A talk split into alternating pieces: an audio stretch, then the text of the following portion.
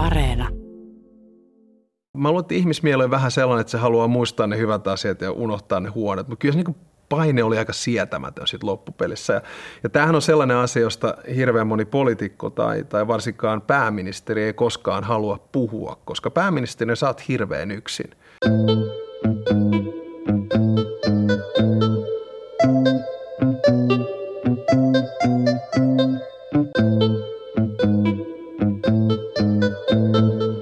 Dokumenttisarja Politiikka Suomi sukeltaa Suomen lähihistorian keskeisimpiin käänteisiin. Pääroolissa ovat poliitikot. Kymmenosainen dokumenttisarja on nähtävissä Yle Areenassa. Nämä audiohenkilökuvat on koostettu Politiikka Suomen haastatteluista. Tässä jaksossa pääosassa on entinen pääministeri ja kokoomuksen entinen puheenjohtaja Alexander Stubb. Kansainväliseltä uralta vuonna 2008 ulkoministeriksi hypännyt Stubb luopui politiikasta kesällä 2016 hävittyään puolueen puheenjohtajavaalin Petteri Orpolle. Mikä meni pieleen, ketkä puukottivat selkään. Pödyn laskeuduttua Stubb analysoi nyt mennyttä ja pohtii tulevaa. Voisiko Stubb vielä palata politiikan taistelutantereelle?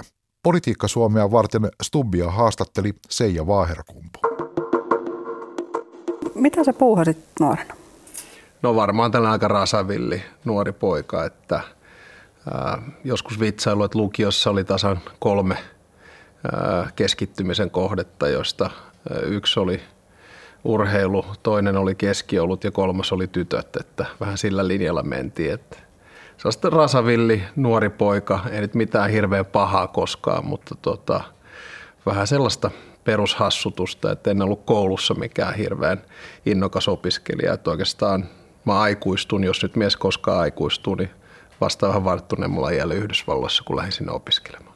Eli sä et nuorena ollut kiinnostunut yhteiskunnasta? Ja en ollenkaan. Ja itse muistan vielä sellaisen vanhan tarinan, taisi olla jotain 14 ja katoin telkkaria siinä vanhempien kanssa ja sitten siellä oli joku setä, joka puhuu niin sanotusti politiikkaa. Eli kierteli ja kaarteli eikä pystynyt sanomaan mitään suoraan ulos. Ja mä kysyin sitten mun isältä, että mikä toi setä on. No se on sellainen poliitikko. Sitten okei, okay. mitä nuo poliitikot tekee, mä kysyin. Sitten isä sanoi, että no ne on nyt sellaisia, jotka ei saa mitään muuta työtä. Sitten naureskeltiin ja jälkikäteen mä vielä tarkkaan muistan, kyseessä oli Paavo Väyrynen jos ajattelet ylipäätään suomalaisia poliitikkoja, niin löytyykö esikuvia itsellesi? Kyllä varmaan löytyy. Siis tuolta jos oikein kauas mennään, niin, niin, niin totta kai Mannerheim, jos häntä voi poliitikoksi kutsua, ehkä Ryti omalla tavallaan, eikä välttämättä myöskään Tanner olisi tässä huono vaihtoehto tai, tai valinta, mutta ehkä tästä lähimenneisyydestä niin mä arvostin aina hyvin korkealle Mauno Koivistoa, tietysti Martti Ahtisaarta. Hän on minun mielestä kuitenkin ehkä yksi Suomen historian tärkeimmistä henkilöistä kansainvälisyytensä ja muun taustan takia. Mutta myös Paavo Lipponen. Hän oli minulle sellainen eräänlainen esikuva silloin, kun olin nuori virkamies sekä ulkoasiaministeriössä että sitten tuolla Suomen EU-edustustossa Brysselissä. Että aika niin kuin laajalta skaalalta, enkä mä koskaan ehkä Kekkosta keskuslaisena ajatellut. Väyrystähän sitten myöhemmin tuli tällainen ikään kuin elämää suurempi hahmo ja, ja politiikan grand old man. Ähm, mutta puoluepolitiikka ei minun koskaan ollut sillä tavalla tärkeä, että varmaan äänestin kaik, melkeinpä kaikkia puolueita tuosta 18 ikävuodesta eteenpäin. Äh, katoin vain, että kuka olisi hyvä tyyppi ja ketä arvostan. Hmm. Lippostakin olen joskus äänestänyt. Miksi Tanner on tällä listalla? No sen takia, että myös kun aikoinaan luin ää, hänen muistelmansa ja varsinkin niiltä ajalta, kun hän oli ulkoministeri ja, ja, ja luin sen itse asiassa olisiko ollut muutama viikko sen jälkeen, kun minusta itsestä tuli ulkoministeri. Yksi hyvä ystävä antoi sen minulle ja, ja silloin mä ymmärsin, että mitä tarkoittaa olla ulkoministeri sodan aikana – Pidin häntä myös ehkä tuntematta sen tarkemmin niin, niin tällaisena modernina kansainvälisenä sosiaalidemokraattina, aikansa edeltäjänä monella tapaa. Ja kiinnostus ehkä Tanneri heräsi myös sitä kautta, että Lipponen paljon puhuu hänestä aikoinaan tällaisena suurena sosiaalidemokraattina. Mä oon aina pitänyt progressiivisesta, liberaaleista politiikoista ja minun silmissä Tanner sellainen on. Sinä itse olit poikkeuksellisen epämuodollinen ulkoministeri, ulkomaankauppa- ja Euroopan ministeri, pääministeri ja valtiovarainministeri. Miten valitsit tällaisen toimintatavan politiikassa? Ei sitä oikeastaan valitse, vaan minun mielestä politiikassa pitää olla oma itsensä. Ja, ja, ja mä olen aina vieroksunut politiikassa paljon siis muodollisuutta ja, ja tällaista pönöttämistä. Mun siinä on jotain teatraalista, jotain, joka ei ole ehtaa eikä oikeeta. Ja kaikki, jotka nyt pitkältä ajat tuntee, niin tietää, että äh, what you see is what you get. Et ei, ei ole niin kuin mitään sellaista salakavalaa taka-ajatusta. Joko siihen ei kykene tai sitten ei vaan niin kuin henkinen kapasiteetti siihen riitä. Ja, ja minun mielestä oli aina hirveän tärkeä olla vaan oma itteensä. Sitten toki, jos joku on pönöttäjä omana itsenään, niin, niin olkoon näin. Mutta mulla on kaveripiirissä, no ehkä vähän villimpi vielä kuin mitä on julkisuudessa, mutta – mutta mä myös näin sen silloin varmaan europarlamentaarikkona olemisen avoimuuden hengessä, että mä halusin tuoda asioita avoimella tavalla esille ja vähän, vähän sitten omalla tyylillä. Ja, ja sama päti sitten ulkoministerinä. Ja kyllä nyt varmaan uskalla väittää, että ulkoministeri, ulkomaan kauppaministerinä se vielä toimii ihan hyvin, mutta sitten pääministerinä niin ei oikeastaan sellaista omana itsenä olemista enää sallita, vaan silloin pitää pistää ihminen jonkinnäköiseen muottiin ja siihen todellisuuteen minä heräsin vasta paljon myöhemmin. Mm, eli se tuli yllätyksenä sulle pääministerinä, että niin ei voi toimia? Tuli ilman muuta. Että mä lähdin siitä, että pystyn pääministerinä jatkamaan eh, elämää ikään kuin samalla tavalla kuin aikaisemmin, koska mä olin kuitenkin ollut kuusi vuotta valtioneuvoston jäsen, kolme vuotta ulkoministerinä ja, ja kolme vuotta Eurooppa- ja ulkomaan kauppaministerinä, enkä ollut koskaan nähnyt mitään haittatekijöitä. Toki oli varmasti olemassa tällainen, miksi nyt tälleen varovasti kutsuisi Suomen ulkopoliittinen vuodeosasto, joka ei hirveän lempeästi suhtautunut siihen, että esiintyy kansainvälisessä televisio-ohjelmissa, puhuu avoimesti asioista ja, ja puhuu myös ulkopolitiikkaa selkokielellä. Mutta sitten ehkä pääministerinä niin ymmärrettävistä syistä niin se ei ollut oikeastaan san, sallittua tai, tai suvaittavaa. Mitkä ne on ne ymmärrettävät syyt, mitä sä ajattelet siitä? No mä luulen, että pääministeriys ja pääministeri on kuitenkin eräänlainen instituutio ja silloin sen instituution ajan kanssa pitää elää ja omalla tavallaan varmaan olin pioneerina ja polkemassa miinoja ulkoministerinä, ulkomaan kauppaministerinä ää, avoimuuden suhteen. Oli avoin blogi, Facebook, Twitter Twitter, äh, kerrottiin asioista, otettiin kuvia, oltiin esillä, mutta pääministeriö ei ehkä siinä vaiheessa instituutiona ollut siihen vielä valmis. Toki nyt näin muutaman vuoden jälkeen, niin tilannehan on jälleen kerran muuttunut, eli sellaiset asiat, joita nykyinen pääministeri pystyy vaikkapa Instagram-tilillään tai Twitter-tilillään kertomaan tai olemaan kansainvälisten eh, lehti, muotilehtien kansissa, niin, niin se on niin sanotusti suvaittavaa, mutta minun kaudella se ei vielä sitä ollut ja ehkä osittain sitten siitä kärsin, mutta ei siinä sen enempää valittamista. Se oli osa omaa persoonaa ja aina on pannut koko persoonani peliin ja, se varmaan näkyy pääministeriössä myös.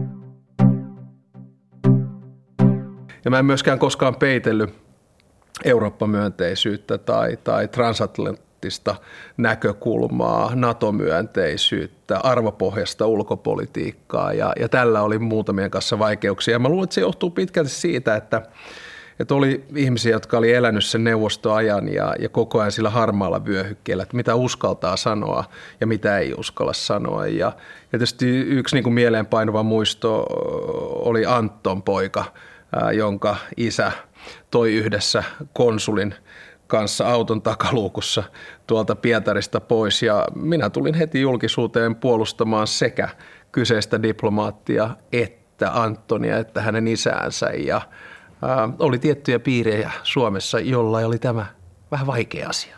Miltä se tuntuu, kun sä halusit vähän pelmuuttaa? Ja no sit... ei, siinä ei ollut oikeastaan mitään ongelmia. Ky- ky- niin kuin mun mielestä täytyy aina toimia ikään kuin omien arvojen pohjalta ja, ja tehdä sellaisia asioita, jotka tuntuu oikealta.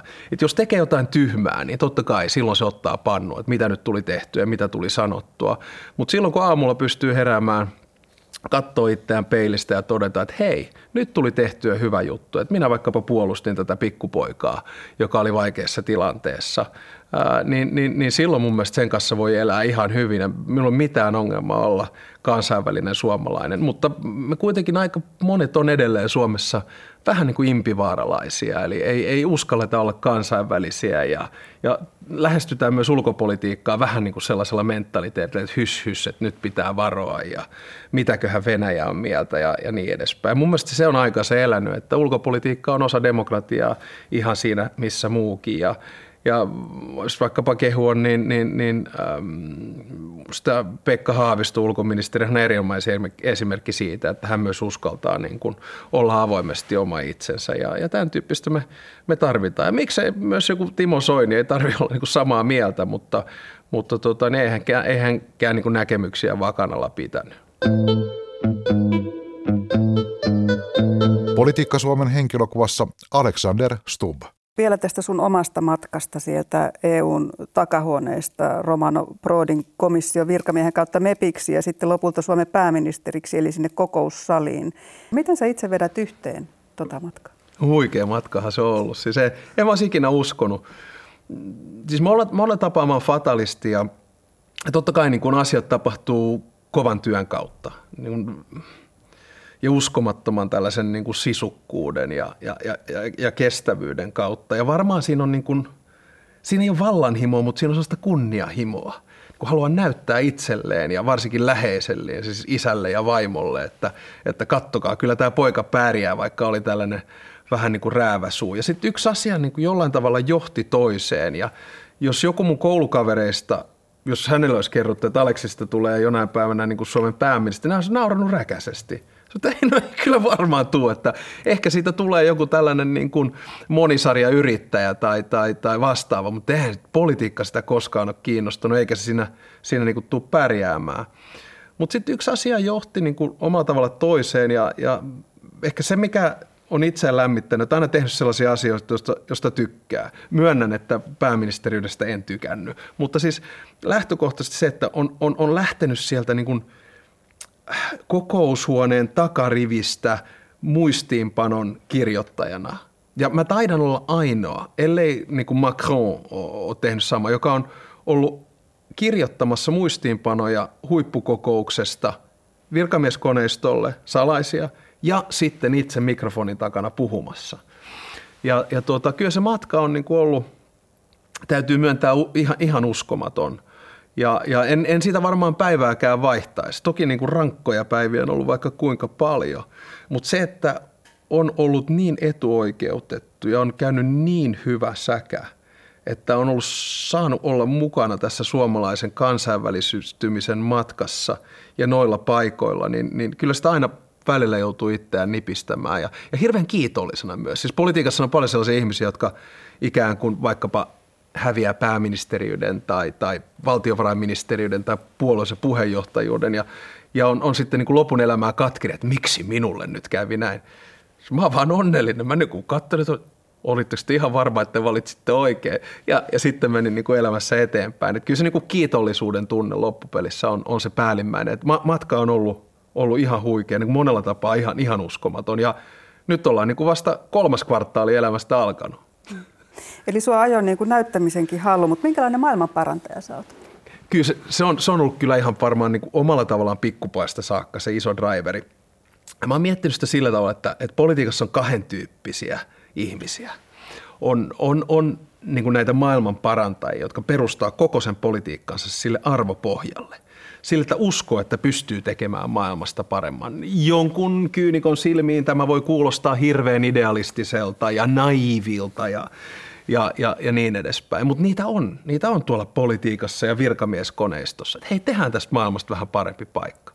Ja sitten toinen kategoria poliitikkoja on ne, jotka on niinku ihan siinä vallassa kiinni. Aika usein myös siinä pelin politiikassa. Et ne saa ne niinku kiksit siitä, että on vastakkainasettelua ja vähän haukutaan ja tönitään ja potkitaan ja puukotetaan ja niin edespäin. Ja mä toivon, että kun jonain päivänä maailma jättää, niin minut nähdään tällaisena ehkä enemmän niin kuin maailmanparantajana kuin pelipolitikkona. Ja on yrittänyt koko elämäni myös sitä tehdä. Että yksi lähtökohta, ja tässä me ollaan veljen, veljeni Nikolaksen kanssa hirveän sama, samoilla niin kuin to, tavalla toimitaan. Meillä on koskaan tykätty tällaista niin kuin nega, negaatioista tai toisen haukkumisesta. Että jos on jotain niin kuin nokan koputtamista, niin puhutaan sitten niin kuin kahdenvälisesti, eikä lähetä tuolla pelaamaan tai, tai julkisuuden kautta toista ihmistä haukkumaan. Se ei ole vaan koskaan tuntunut hyvältä. Mistä sä sait isoimmat kiksit poliitikkona? Joistain onnistumisista. Kyllä ne, tietysti niin kuin ne asiat, jotka muistaa niin kuin isoina, on, on, on niin kuin vaali-ilta 2004, kun tuli europarlamentaarikoksi 115 tuhannella äänellä tyhjästä ja oli kasannut sellaisen niin kuin kymmenien ihmisten joukon siihen, siihen tiimiin. Niin se, se, se ilon tunne, joka oli totta kai itsellä, perheellä, ystävillä, mutta kampanjatiimillä, niin ei, ei, ei, ei, ei, niin kuin, ei unohda koskaan. Mä edelleen niin kuin verkkokalvoille kal, kalvoille piirtyy. Ja sitten toinen iso hetki oli tietysti se, se ulkoministeriös, kun se, sehän tuli niin kuin omalla tavallaan puskista, että puhelu tonne – Levin hangel kesken, kesken lenkin ja, ja, ja sitten siinä äimän käkenä tuttava perheen leikoloiden kanssa ja vaimon kanssa lasten altaaseen Levin uimahallilla istumaan ja tuli äsken muuten Jyrkiltä puhelu, kysy, että haluaisinko ulkoministeriksi. Paljon aikaa päättää, 24 tuntia.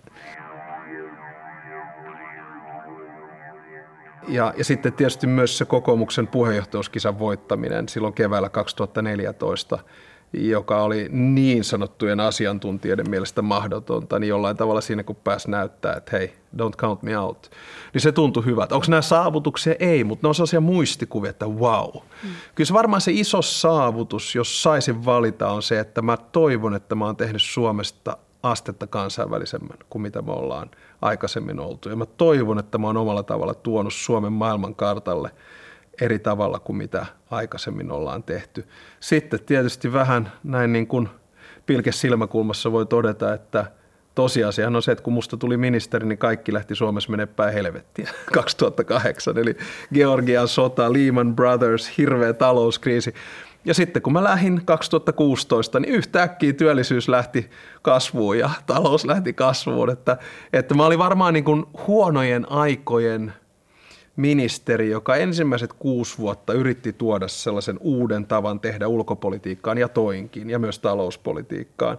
Mutta sitten ne kaksi viimeistä vuotta, niin kyllähän ne oli sellaista kivireen vetämistä, ei siitä pääse yli eikä ympäri. Että ne hetket oli niin kuin yhdessä kädessä laskettavissa, kun, kun asiasta nautin. Mm. No se, oli, se pääministeriys oli, oli varmaan aika moista hommaa ja, ja, ja valtiovarainministerinä oli mm. silloin demareiden Antti Rinne.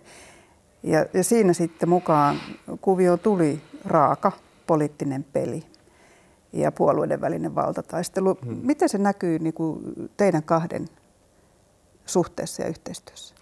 No kyllä se varmaan niin kuin aamusta iltaan näkyy. Et siinä oli tietysti niin kuin lähtökohtaisesti ongelma oli se, että oli kaksi uutta puheenjohtajaa ja vaaleihin oli vuosi aikaa. Toinen oli tullut puheenjohtajaksi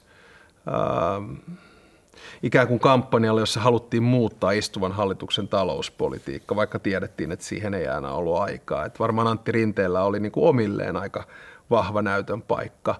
Ja toinen oli tullut puolueensa puheenjohtajaksi ja pääministeriksi ikään kuin vähän yllättäen ja erilaisella profiililla. Se oli siinä mielessä myös mielenkiintoinen, että mm, mä olin ollut EU-vaaleissa mukana ja saanut 150 000 ääntä ja odotukset oli, oli hirmuisen isot. Kyllä se näkyy. Siis Anttihan oli niin persona sellainen, että sieltä niin ensimmäiset puhelut, kun hän istui auton takapenkkiin Mäntsälästä, niin rupesi päräyttelemään siinä kuudelta aamulla, kun syntyi erilaisia ideoita ja ja tota, mä luulen, ja mä en niin kuin tarkoita tätä pahalla, mutta, mutta kyllähän se varmaan on, on myös niin kuin demareiden piirissä myönnetty, että jossain vaiheessa otettiin taktiikaksi saada istuva pääministeri näyttämään niin huonolta kuin mahdollista.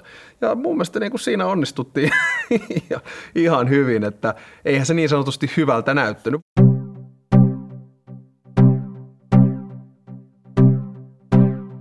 Kun olet pääministeri, niin sun on ymmärrettävä muutama asia – ja ne asiat liittyy paineisiin. Ja painetta tulee aivan jokaiselta taholta. Niitä tulee omalta puolueelta, hallituspuolueelta, oppositiosta ja mediasta. Ja valitettavasti, kun olet pääministeri, hirveän moni ihminen haluaa, että sinä epäonnistut. Ja se on minun mielestä sairasta.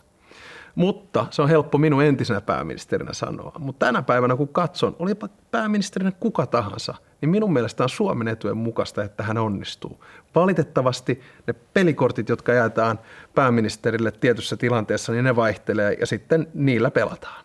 Pääministeriys on ehkä Suomen vaikein työtehtävä, ei siitä pääse yli eikä ympäri, mutta ei se tee niistä muistakaan yhtään helpompaa. Et siinä vaiheessa niin ymmärsi, että että, että missä vaiheessa ihmisen raja tulee vastaan, että, että miten paljon sitä sietää sitä niin sanottua henkistä epämukavuutta. Ja jollain tavalla sitten myös symppas niitä ihmisiä, jotka on itse käynyt syvällä ja joista on joskus aikaisemmin lukenut ja ymmärsi, että haa, näin tämä burnout voi vaan tulla tuohon nurkan taakse, että lähellä burnouttia oltiin.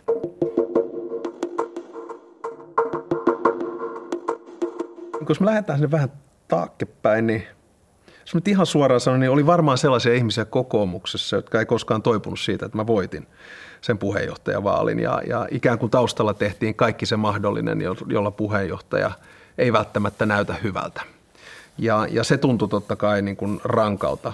Oli sellaisia varmaan ihmisiä, jotka eivät toivoneet, että olisi selvitty, että mikä tämä niin kuin politiikan Hannu Hanhi on. Että, että niin kuin ensi ulkoministeriksi ja, ja sitten pääministeriksi ja nyt vielä sitten valtiovarainministeriksi. Ja, ja ne vastavoimat oli sitten niin omalla tavallaan niin vahvoja. Ja varmaan nyt jos ihan suoraan sanotaan, niin oli ehkä sellaisia toimittajiakin, jotka teki kaikkeensa sen eteen, että kaveri näyttää mahdollisimman huolta, mutta se on osa demokratiaa, että, että sen kanssa eletään. Tuossa viittasit siihen, että sä tulit puoluekoneiston ulkopuolelta ja tulit myös eduskunnan ulkopuolelta. Miten se sitten näkyy siinä vastaanotossa, jonka sä sait puolueen päältä tai ainakin osalta? No kyllä se varmaan oli niin kuin se suurin ongelma, sanotaan näin, että ei ollut niin sanotusti puolueen kasvatti. Vaikka arvomaailma oli niin tässä – kokoomuksen sosiaaliliberaalissa siivessä, ei missään nimessä konservatiivisessa siivessä. Ja sitten kun on kaksikielinen ja on nimessä yksi X ja kaksi B ja, ja ei siinä paljon auta, että Emil Nestor Setälä on lähisukulainen ja muuta. Et tota, ei ei, ei niinku koskaan tullut sellaista niinku syvällistä hyväksyntää – että niin kuin jäi sellainen kuva, että tämä kundi ei osaa puhua politiikkaa tai pelata politiikkaa. Ja kun mä ihan suoraan sanon, niin mä en ole koskaan tykännyt pelata politiikkaa tai puhua politiikkaa. Et siinä on ollut ehkä minun vahvuus ja loppupelissä sitten se tietty heikkous. Et jos olisi ollut tällainen niin kuin vanha, pitkä tausta puolueessa, niin, niin olisi voinut ehkä olla sitten puolueen sisälläkin vähän enemmän sitä kärsivällisyyttä. Mutta jälleen kerran mä sanon tämän niin kuin täysin rennoin ranteen ilman minkäännäköistä katkeruutta, vaan päinvastoin siis. Ja, ja tämähän on niin kuin, palataan taas siihen hetkeen, kun mä hävisin sen puheenjohtajuuskisan silloin Lappeenrannassa, niin monet kysyivät, mutta miten sä olit, no totta kai siis sehän tuntui sillä hetkellä, siis mm, tunnepohjainen puhe, kyyneleet valuu, kun mä kiitän sekä isääni että, että vaimoani – että totta kai se tuntui niin kovalta siinä hetkellä, mutta sitten viimeinen haastattelu Suomen median eteen, sen jälkeen vaimon kanssa lenkille ja tilattiin pullo champagnea huoneeseen ja sovittiin, että ihanaa, nyt alkaa uusi elämä. Eli, eli, eli tota, kyllä mä niin omalla tavalla nautin siitä, että kun tehtävä oli suoritettu, ää, hyvine ja huonoine puolineen, niin se vapaus koitti. Ja se vapaus on sen jälkeen ollut totaalista, kuten myös onnellisuuden aste. Politiikka Suomen henkilökuvassa Alexander Stubb. Mä luulen, että tämä varsinainen keskusteluilmapiiri on paljon rajumpi kuin mitä se on koskaan aikaisemmin ollut. Ja ehkä se johtuu osittain siitä, että sosiaalinen media on ikään kuin poistanut se varmistimen ja filtteri, mikä oli sen demokraattisen edustajan ja sitten julkisuuskuvan ja median välillä.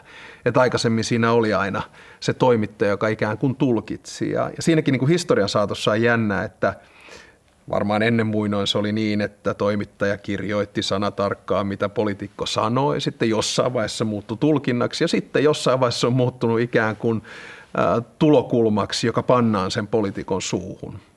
Mutta ehkä se iso kuva tässä on se, että kun demokratian perusteet rakennettiin ja sanotaanko 1700-luvulla, että jätetään kreikkalainen demokratia, kaupunki kesken demokratia sikseen, mutta kun demokratia rakennettiin 1700-luvulla, niin, niin se rakennettiin olemaan hidas, kompromissihakuinen ja osittain kabineteissa syntyvä. Kyllä puhuttiin demokratian edustuksellisuudesta. Hyvä kirja, joka kirjoittiin muutama vuosi sitten, Kahneman, Think Slow, Think Fast. Siinä puhutaan systeemi ykkösestä, systeemi kakkosesta. Systeemi ykkönen on nopeaa, reaktiivista, tunteenomasta aivotoimintaa. Meidän keskustelu tällä hetkellä. Systeemi kaksi on hidasta, pohdiskelevaa, ratkaisukeskeistä. Demokratia rakennettiin systeemi kakkoselle. Sen piti olla hidas ja joskus vähän niin kuin hassu ja kompromissiakuinen. Mutta nyt demokratialta vaaditaan tätä systeemi ykköstä. Ja siinä on se iso ongelma. Sen takia ikään kuin poliittisten päättäjien syklit tällä hetkellä on äärettömän nopeita. Vaihtuvuus ihan hurja.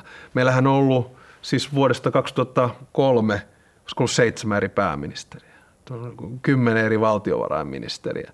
Ja, ja, ja tämä ei ollut aikaisemmin Suomessa tavanomaista. No toki Kekkosen aikaa, silloinhan kengitti porukkaa, mutta tota, silloin oli niin sanotusti eri, eri syyt. Ja, ja, ja se tekee siitä niin kuin päivän politiikasta hirveän vaikean ja, ja, ja myös siitä puuttuu sellainen tietty pitkäjänteisyys. Et, et siinä, missä, missä niin kuin demokratian piti olla kestävyysurheilua, niin siitä on tullut tällainen sprinttiurheilumuoto ja, ja, ja se tekee siitä hirmuisen vaikeaa. Siis maahanmuutosta tuli yksi tärkeimmistä poliittisista teemoista vuoden 2015 pakolaiskriisin aikana. Miksi on edelleen poliittista käyttövoimaa sun mielestä, vaikka maahanmuuttoa oikeastaan ei kovin paljon ole? Mä luulen, että me ollaan siirrytty ideologian aikakaudesta identiteetin aikakauteen. Ja sillä tarkoitan sitä, että ideologinen kamppailu kommunismin ja kapitalismin demokratian välillä käytiin kylmän sodan aikana – sen jälkeen ikään kuin sosiaalinen markkinatalous oli se vallitseva ja demokratia oli se vallitseva ikään kuin ideologia. Ja, ja jossain vaiheessa huomattiin, että ideologia ei ollutkaan enää se, joka ohjasi ihmisten ajatuksia, vaan se oli enemmän se identiteetti. Globaalissa maailmassa puhuttiin paljon paikallisidentiteetistä tai vaikkapa kansallisesta identiteetistä – syntyi paljon yhden liikkeen puolueita ja, ja ihmisiä.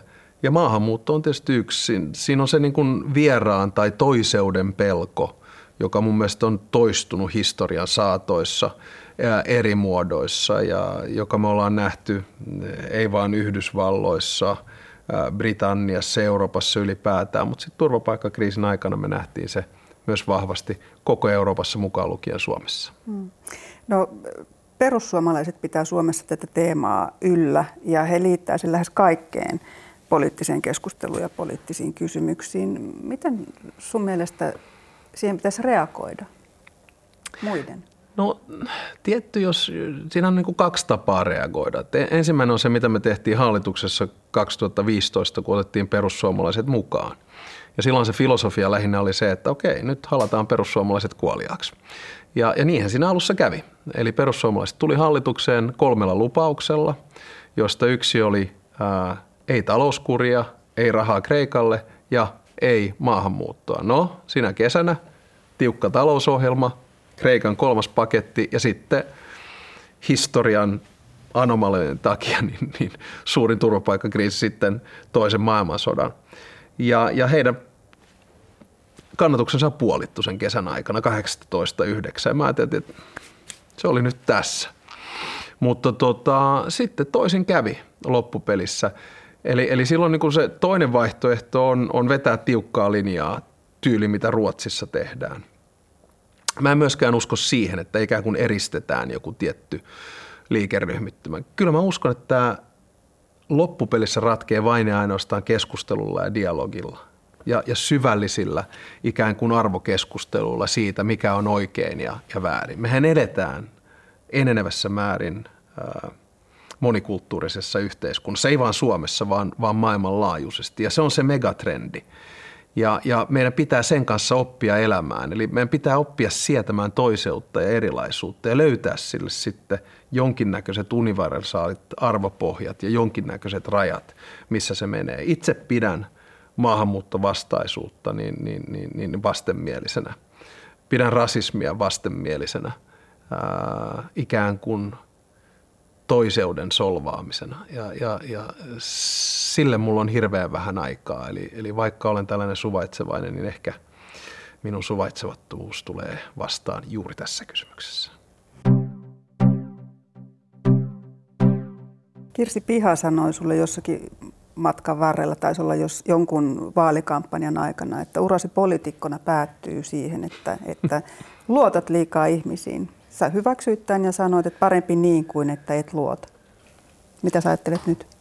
Ihan sama. Ihan sama. Siis pystyy niin kuin jollain tavalla suoraselkäisesti ja hyvillä tuntemuksilla niin mennä elämässä eteenpäin. Että mun poliittinen ura kesti tammikuusta 2004, uskallan sanoa kesäkuuhun 2016, koska se hetki, kun hävisin kokoomuksen puheenjohtajakisan ja, ja, ja vaikka Petteri ministeripaikkaa ystävällisesti tarjosi, mä sanoin Petterille, että se on nyt tässä, että tehtävä suoritettu.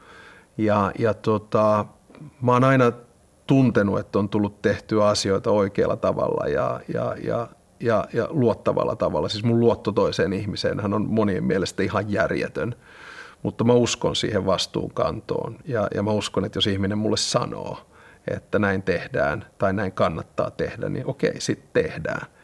Ja, ja tota, monet ulkomaalaisethan meille nauraa tästä ja, ja mä oon niin kuin siinä mielessä niin kuin suomalaisempi kuin suomalainen itsekin, että mä luotan ihan sataprosenttisesti. Mutta sitten mulla oli paljon hyviä suojelijoita myös. Siis avustajat mulla on ollut ihan fantastisia alusta saakka, siis meppinä, ministerinä. Sellaisia, jotka niin kuin todellakin mene, menis niin kuin mun puolesta hyppäisi vuoren päältä alas. Siis menisi tule läpi. Että, että mulla on aina siis ollut sellaisia kunnon suojelijoita matkan varrella. Ja mun mielestä on, on kivempi elää luoton, luottamuksen valossa kuin, kuin toista kyräillen. Se on huomattavasti helpompi elämä.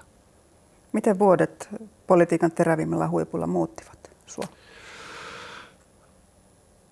Voisin uskalla väittää, että jos, jos politiikassa alkuvuosina oli ehkä osittain vähän mustavalkoinen, niin kyllä sitten niin kuin harmaan sävyt rupesi tuossa loppupelissä pikkasen löytymään. Ja, ja, ja kyllä oli sellaisia vaiheita, jolloin niin kuin luotto toiseen ihmiseen heilui.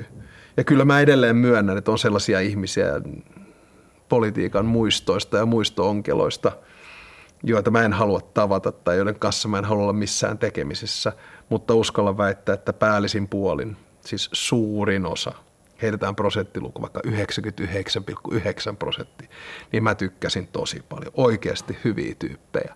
Mutta sitten niin kuin kaikissa elämänvaiheissa ja ammateissa, niin kyllä sieltäkin mulkvistejä löytää. Ja kyllä mä luulen, että ne mulkvistit tietää, ketä mä tarkoitan. Ehkä olisi jossain vaiheessa pitänyt ymmärtää, että tuo niin pelin politiikka on sitten loppupelissä aika rajua ja ottaa niin todelliset niin nyrkkeilijät siihen ympärille. Mutta mä halusin myös sellaisia ihmisiä sitten ympärille, jotka oli hyviä ihmisiä, jotka ei sikaile. Ja, ja tuota, sellaisia mulla oli. Mä oon äärettömän ylpeä kaikista niistä ihmisistä, joiden kanssa mä oon ollut tehnyt töitä vuosien varrella. Ja, ja tuota, ei mulla sitten, jollain tavalla, kun on saanut olla ministerinä 3002 päivää, kahdeksan vuotta putkeen, ulkoministeri, Eurooppa-ministeri ja ulkomaan kauppaministeri, pääministeri ja valtiovarainministeri, niin eihän sitä voi olla mitään muuta kuin kiitollinen. Ja, ja kiitollinen siitä, mitä on saanut tehdä. Jotkut asiat onnistu, toiset ei. Ja onneksi se tehtävä on määräaikainen. Et tietysti demokratian ja diktatuurin erohan on lähinnä se, että diktatuurissa sä lähdet virasta – joko maanpakoon tai arkkuun. Tässä sä voit jatkaa vapaana kansalaisena, syödä vähän popcornia ja katsoa katsomusta, kun muut tekee hommia. Mutta politiikassa ei koskaan pidä sanoa ei koskaan. Sä oot kuitenkin sanonut tosi pitävästi ja uskottavan kuulosesti, että ei enää koskaan. En mä kansalliseen politiikkaan kyllä ole äh, tulossa takaisin missään vaiheessa. Että mä nautin tästä nykyisestä elämästä ja mä luulen, että mun vahvuudet on Suomen edustamisessa kansainvälisesti, mutta eduskunnassa tai ministerinä minua ei tulla koskaan näkemään. Se on aivan varma. Miksei? Tehtävä suoritettu, Tannerin sanoin.